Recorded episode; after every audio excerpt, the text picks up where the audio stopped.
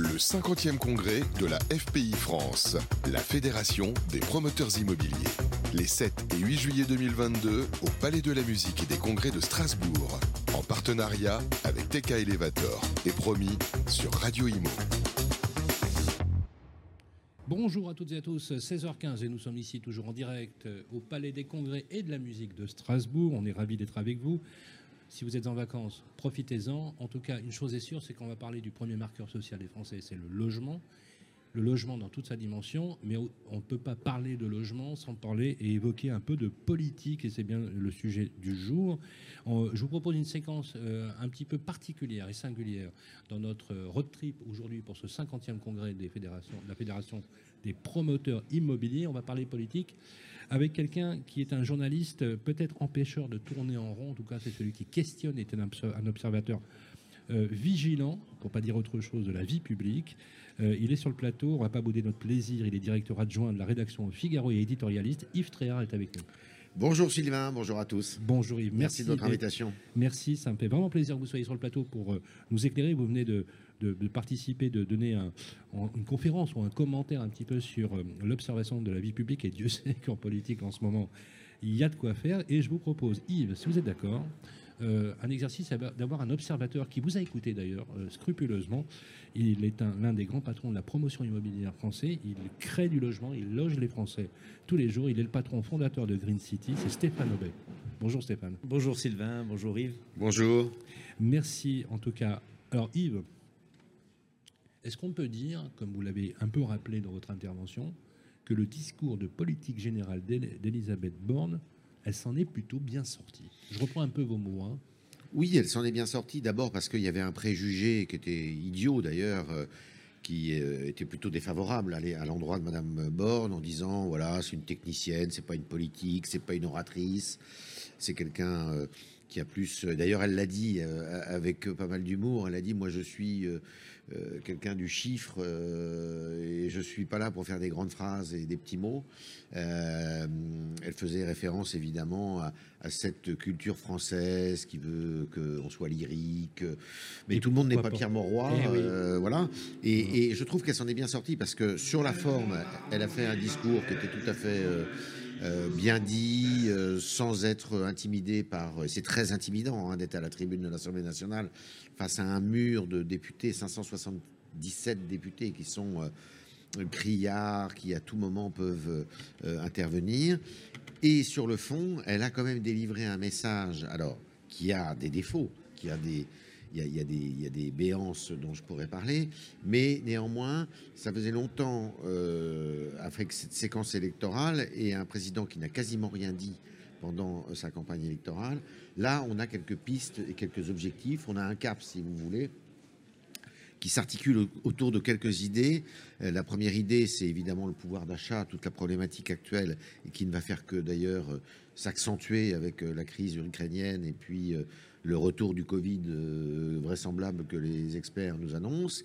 Euh, vous allez, euh, il y a une deuxième chose, c'est la transition écologique. La troisième axe, c'est l'égalité des chances des Français. Et ça concerne quoi? Ça concerne bah, l'égalité des chances, c'est l'accès aux services publics, l'école qu'il faut réformer, l'hôpital qu'il faut réformer, mais c'est aussi la sécurité pour laquelle elle a décidé qu'il y aurait une loi d'orientation. c'est aussi euh, une loi de programmation militaire pour euh, la sécurité extérieure. Et puis, euh, quatrième thème qui a été, qui a inspiré Madame, Madame Borne, c'est la, la souveraineté, qui est un mot qui est revenu en force avec à la fois le conflit en Ukraine, parce qu'on voit bien qu'on est dépendant pour nos, notre, nos, énergies, d'une certaine façon, et puis aussi la crise sanitaire qui a montré qu'on était quand même très dépendant dans certains domaines, là où on aurait dû euh, savoir s'assumer soi-même. Donc, tout ça, je disais que euh, ça fait quand même euh, un horizon qui commence à être balisé, mais il y a deux écueils. Le premier écueil, il est financier, c'est-à-dire que rien de ce qu'elle dit n'est chiffré. Mais comment on finance tout ça alors que la France est super endettée? On est endetté à hauteur de 3 000 milliards euh, d'euros, euh, j'allais dire de dollars, mais justement la parité entre le dollar et l'euro est quasiment la même. C'est quasiment la même, en ce moment. L'euro a perdu beaucoup de valeur. Exactement. Et puis il y a une deuxième, un deuxième problème, c'est qu'effectivement, elle a une majorité relative. Comment elle fait passer tous ces textes, enfin, tout, tout ce qui va arriver comme euh, disposition législative. Alors, euh, j'expliquais justement qu'elle avait des moyens de s'en sortir. D'abord parce que la plupart des, dispositions à l'Assemblée nationale sont adoptées à la majorité relative, il faut le savoir. Il n'y a jamais, tous les députés euh, sont jamais présents en même temps à l'Assemblée nationale. Et les majorités pour adopter les textes, c'est les majorités des présents. Il y a des textes très importants à l'Assemblée nationale qui passent avec 40 voix, vous imaginez? C'est quand même incroyable. Ça, c'est la première chose. La deuxième chose, c'est que l'acte fondateur d'une année, euh, d'une année politique, c'est le budget. Et le budget, là, elle peut recourir au 49.3, c'est-à-dire euh, contourner l'obstacle justement du vote de l'Assemblée nationale. Il y a les décrets, il y a tout ça. Donc, elle peut s'en sortir. Je pense que euh, la France peut être gouvernée. Et évidemment, il y aura peut-être et sans doute pas les grandes réformes qui sont attendues, notamment par certains, qui, notamment la réforme des retraites, elle l'a dit hier. Mais bien sûr. Euh, on ne va pas jouer sur une, réforme avec un, euh, je dirais, un paramètre d'âge. Ça, c'est sûr que non, parce que ça, ça, vous mettez toutes les Français dans la rue. Ça, ça, risque d'être assez, euh, assez dur. En revanche, elle va jouer sur la durée du temps de travail, sur une vie, sur une carrière, avec l'allongement eh bien, des trimestres. Hein, ce qui va Donc finalement, Yves Tréhard, vous l'avez trouvé plutôt bonne quand même. C'est plutôt. Je traduis dans, euh, votre analyse quelque chose en disant. Elle a réussi son examen de passage. Plutôt bien sorti. Elle a réussi son examen de passage. C'était pas évident. Hein, C'était pas évident pendant une heure et demie. On l'a quand même pas épargné. Hein, non, on l'a pas épargné euh, pour des raisons multiples et variées. Euh, elle a été chahutée, elle a été elle a été bisutée d'une certaine façon. Bien sûr. Et euh, elle a montré qu'elle avait du coffre, elle a montré qu'elle avait de l'expérience d'ailleurs aussi. Et elle a montré euh, qu'elle tenait la route. quoi. C'était indéniable. En tout cas, une chose. Rien à voir avec Edith Cresson il y a 40 et il y a 30 ans. Et puis elle s'était taillée aussi une, une, bonne réputation. Vous savez comment on l'appelait euh, On l'appelait Born Out. Born Out. C'était quand même évident. Justement, Stéphane, Stéphane Aubet, réaction sur ce que vient de dire Yves Tréhard, justement, par rapport à cela. Est-ce que euh, il y a quelque chose quand même qu'on voit dans, les points, parce que vous avez soulevé, hein, vous, vous dites, elle a évoqué, c'est vrai, elle a évoqué la santé, elle a évoqué l'éducation, l'égalité des chances, elle a évoqué la souveraineté, elle a évoqué effectivement quelque part dans son discours quelque chose qui nous fait apparaître comme étant peut-être une politique d'austérité que l'on va voir, mais avec quand même une peur incroyable euh, d'un mouvement social ou même d'un mouvement ah populaire, ou même d'une gilet jaunisation, si je peux me permettre. C'est ce que j'ai dit. Euh, une gilet jaunisation d'un certain nombre de sujets. Vous qui êtes au cœur du réacteur, qui logez les Français tous les jours, euh, bon, mauvais point, inquiétude, quand on sait que voilà, depuis lundi, comme vous le savez, Yves, Christophe Béchu a été élu pour l'aménagement du territoire et la transition écologique, et Olivier Klein, le maire de Clichy-sous-Bois, finalement a pris le relais euh, d'Amélie de Montchalin au logement Alors d'abord, j'ai écouté euh, tout à l'heure Yves Tréhard avec beaucoup de plaisir et, d'intérêt, parce que je n'avais pas eu la chance d'écouter le, discours d'Elisabeth Borne, donc d'avoir un petit résumé, c'était bien pratique, et, son analyse était vraiment très intéressante. Alors sur, le, sur la nomination en effet de M. Béchu et M. Klein, ben, nous on est, on est plutôt très contents, parce que on se retrouve. Deux maires de ville, hein, le maire d'Angers et le maire de Clichy-sous-Bois. Et, qui pas neutre. Hein. Voilà. Et, en plus, deux personnes qui connaissent bien le logement. Et, le, logement, c'est très technique, c'est très spécifique. Ça implique plein de, plein de, ministères, hein, puisque et c'est beaucoup Bercy quand même qui fait la politique du logement en France. Alors c'est beaucoup bah, Bercy qui fait la politique de beaucoup de choses en France. Ces deux élus locaux, mais qui seront finalement euh, mis à l'amende, si je peux me permettre, euh, par Bercy, puisque finalement, on, se rend compte qu'en réalité, euh, quel type de projet vous souhaitez qu'il porte? Parce que quand on voit aujourd'hui, pardonnez-moi, mais le bilan du premier quinquennat d'Emmanuel Macron, et quand on voit aujourd'hui, grâce effectivement aux indicateurs qui nous font peser une pression démographique sans précédent, juste pour que vous sachiez, Yves, il y a le même niveau d'autorisation de permis de construire dans ce pays qu'il y avait en 1982. Et en 1982, il y avait 54 millions d'habitants il y a 15 millions d'habitants supplémentaires et une explosion aussi des modes d'usage, notamment les cellules monoparentales. Alors, nous, c'est vrai que la, politique nationale, évidemment, nous intéresse, mais aujourd'hui, c'est ni le préfet ni le président de la République qui délivre les permis, c'est les maires. Et donc nous, ils, on ont, a, ils ont encore ce pouvoir. voilà. Et, et- et je pense que c'est bien qu'ils aient ce pouvoir parce que l'aménagement du territoire, ça se fait en local, ça se fait pas au national. voilà. Et donc nous, on, on- on soutient le fait que ce soit les maires qui continuent à délivrer les permis, mais on a besoin d'eux. Et les maires, ils ont besoin un peu de l'État parce que les maires, on leur a enlevé beaucoup d'argent euh, à travers la suppression de la taxe d'habitation notamment. Et donc, à un moment, ils ont besoin aussi, pour justifier auprès de leurs citoyens eh bien, qu'on va accueillir de nouveaux habitants et qu'on va, qu'on va construire de nouveaux immeubles, d'avoir des ressources complémentaires pour pouvoir construire des équipements publics, pour pouvoir construire des écoles, pour pouvoir construire des gymnases et pour, pour améliorer la vie dans leur commune. Voilà. Et donc, on a, on a besoin des maires pour délivrer les permis, mais les maires ont besoin de l'État pour, pour leur améliorer l'intendance au niveau des finances. Et donc, il y a une proposition de la FPI qui consisterait à reverser une partie de la TVA immobilière Ouais. aux, aux maires, euh, Pour- directement aux maires. Pour compenser Voilà. finalement Donc, le- donc par ce biais-là, on a besoin de Bercy. Yves on a vu que Emmanuel Macron, par, euh, je dirais pas par l'opération du Saint-Esprit, mais a redécouvert les vertus des élus locaux, qui, a- qui, a- qui avaient été malmenés, rappelez-vous, dans les deux premières années de son mandat. Et ils se sont rappelés d'ailleurs euh, à son souvenir euh, assez fortement. Euh, Aujourd'hui, euh, il ne tarit pas d'éloges sur la puissance de l'é- de l'élu local et pourtant, suppression de la taxe d'habitation, suppression aussi, et, et avec des baisses sur les APN notamment, qui avaient fait couler aussi beaucoup d'encre. Mais l'axe de l'exécutif ne peut pas fonctionner sans le pouvoir parlementaire. Et vous avez décrit l'Assemblée, si je peux me permettre de reprendre quelques termes, euh, un niveau de compétence euh, assez bas, peut-être rarement atteint dans la Ve République, une horde d'excités. Euh, je reprends les propos que vous avez tout à l'heure, et ça va pas être compliqué. Va pas être compliqué de gouverner là, avec. euh, parce que votre constat sur l'Assemblée, il est quand même assez acerbe quand on vous écoute.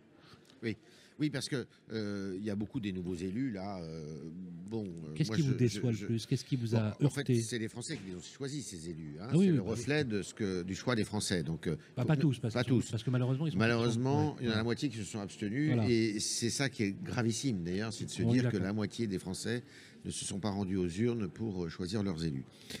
Mais il est, clair, si vous voulez, qu'avec une assemblée qui est moins favorable au président de la République que ne l'était la précédente, et avec ce qui s'est passé dans le précédent quinquennat, avec le mouvement des Gilets jaunes, avec une contestation quand même beaucoup des élus locaux, le président de la République est obligé de changer de braquet.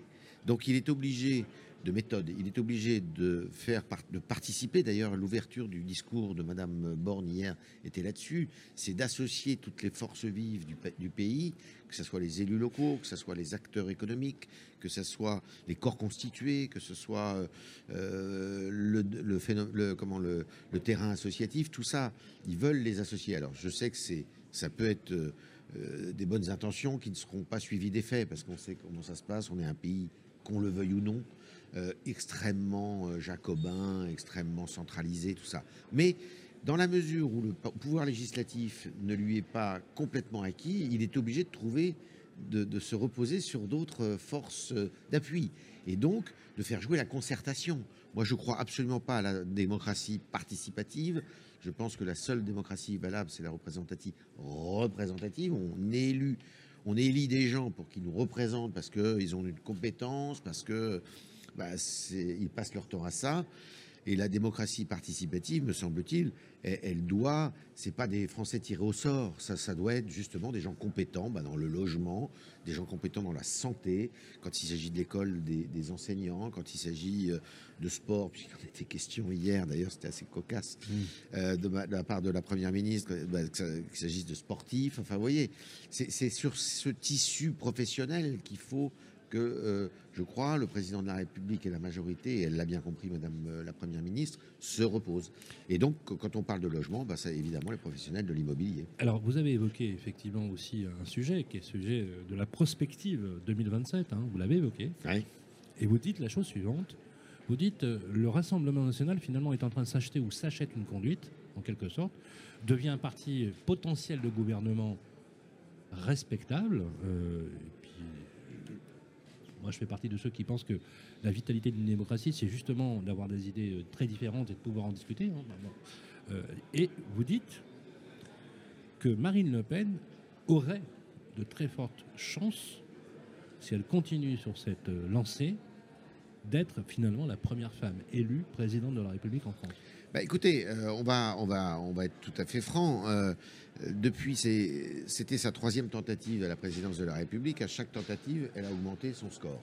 Ah, et de façon phénoménale. Ah oui, phénoménal. Et euh, elle n'a elle n'a pas, elle n'a cessé de changer aussi la vitrine, je dirais, hein, et les idées d'ailleurs, d'une certaine façon.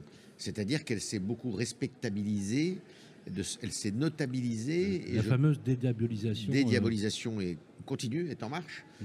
Et euh, comme la droite, la droite républicaine est quand même euh, très, très affectée, très malade. vous, eh dites, bien, vous, dites que le RN hein, deviendrait le, nouveau parti de centre bah. Si ça se trouve, oui, c'est ce qu'elle veut, c'est ce qu'elle cherche. C'est nouvelle UMP, quoi. Voilà, d'une certaine façon. Et donc, jusqu'à présent, c'était les partis de gouvernement qui, je dirais, prenait la main et, absorbait les, partis extrêmes. Et là, c'est le contraire, c'est les extrêmes. En tous les cas, à droite, c'est le cas, les extrêmes qui se recentrent et qui euh, prend le leadership sur euh, les républicains. Ils sont quand même beaucoup plus nombreux à l'Assemblée nationale. Ils sont 89 contre euh, les autres sont 60 à peu près. Ah et, et, vous allez voir qu'ils vont essayer de se respectabiliser pendant un quinquennat. Et ce qui est sûr, c'est que si elle ne fait pas de faute majeure, euh, et si elle réussit cette, euh, cette mutation, cette mue, eh bien, elle peut très bien être en position d'être élue euh, dans 5 ans. je vous rappelle qu'en 2017, elle faisait quelques 32% des voix et que cette fois, elle a fait 44% des voix. Oui, oui, oui. c'est juste impressionnant. C'est juste impressionnant. Dernier sujet, je vous demande de, de, de, réagir tous les deux sur, sur les éléments, parce que je sais que votre temps est compté, Yves. le gouvernement, clairement, il a la trouille.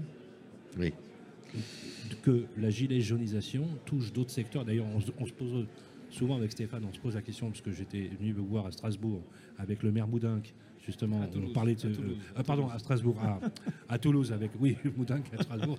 Il y a juste une différence d'accent. Hein. Euh, euh, ou d'ailleurs, un maire bâtisseur, hein, un maire qui signe, il faut le dire, hein, qui signe les permis, mais qui est confronté, comme toutes les villes de France, à, euh, l'extension de sa ville et avec des équipements publics qui ne sont pas toujours euh, adaptés en termes de, moyens.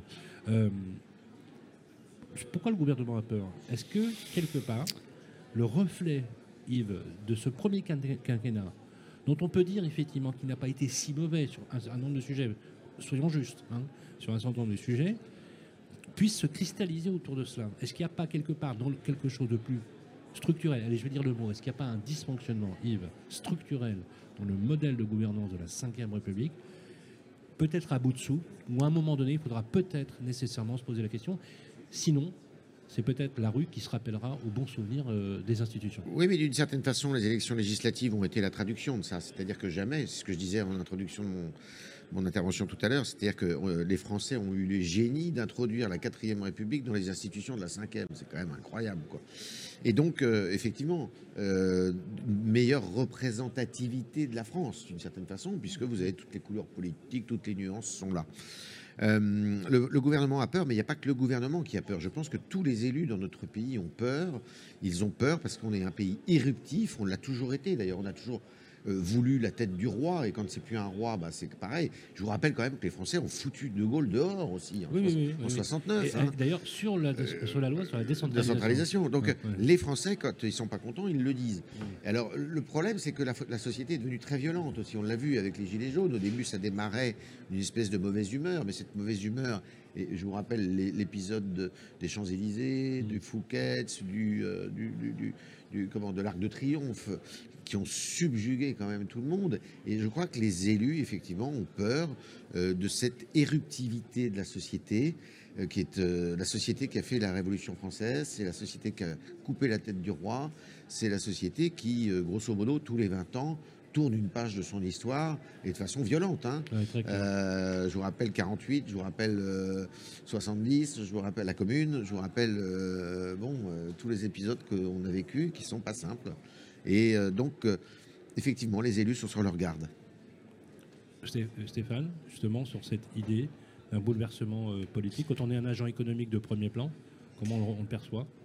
Alors, ce qu'on perçoit en effet, c'est que. Ça prend un peu les jetons quand même, hein, pas juste, comme ça. Hein. non, non, mais c'est vrai que ces mouvements de gilets jaunes, c'est intimement lié au problème de pouvoir d'achat aussi aujourd'hui. Ah oui, bien sûr.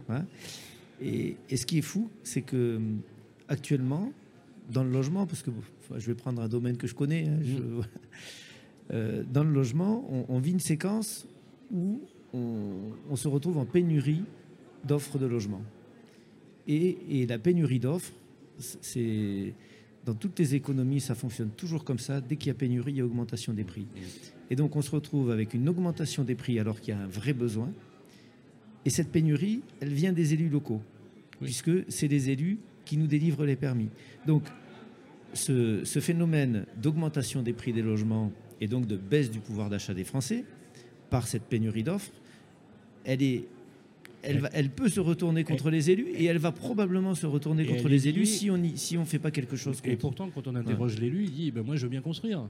Mais moi, euh, quand je construis, j'ai 14 recours, j'ai les associations de quartier qui font des recours, ils veulent pas avoir de grue, etc. Et il y en a même un qui m'a dit D'ailleurs, il est parmi nous, hein, puisqu'il est, il va intervenir dans la, il est, intervenu dans la journée. C'est Jean-Philippe Bigouin-Clément qui me dit, le, celui qui est le vendredi me dit, euh, j'ai besoin euh, d'un acheminement public, j'ai besoin de mettre mon gosse à la crèche, j'ai besoin d'un logement. C'est le même qui va manifester mmh. lundi parce que la grue va s'installer dans, son quartier. Vous savez, Jean-Luc Moudin, il était, il était intervenu il y a quelque temps euh, auprès de, de tous les élus de la métropole pour leur expliquer qu'il fallait qu'on construise parce que dans deux ans, ils vont se retrouver avec leurs administrés qui vont venir les voir et qui vont leur dire Monsieur le maire, moi je cherche un logement, je ne trouve pas.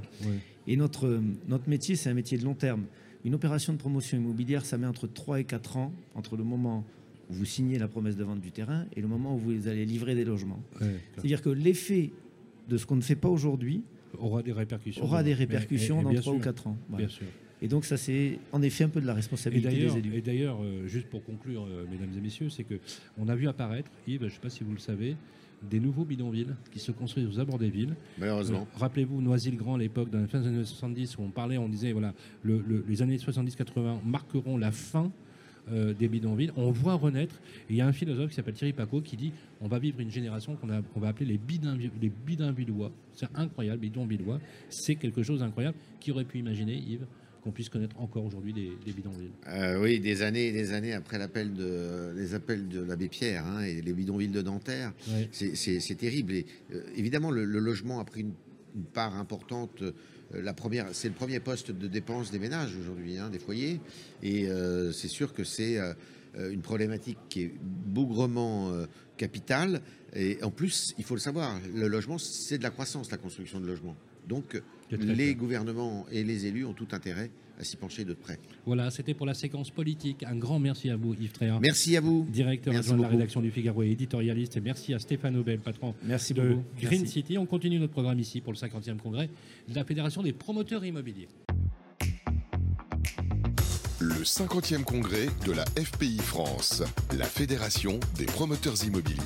Les 7 et 8 juillet 2022 au Palais de la Musique et des Congrès de Strasbourg. En partenariat avec TK Elevator et promis sur Radio Imo.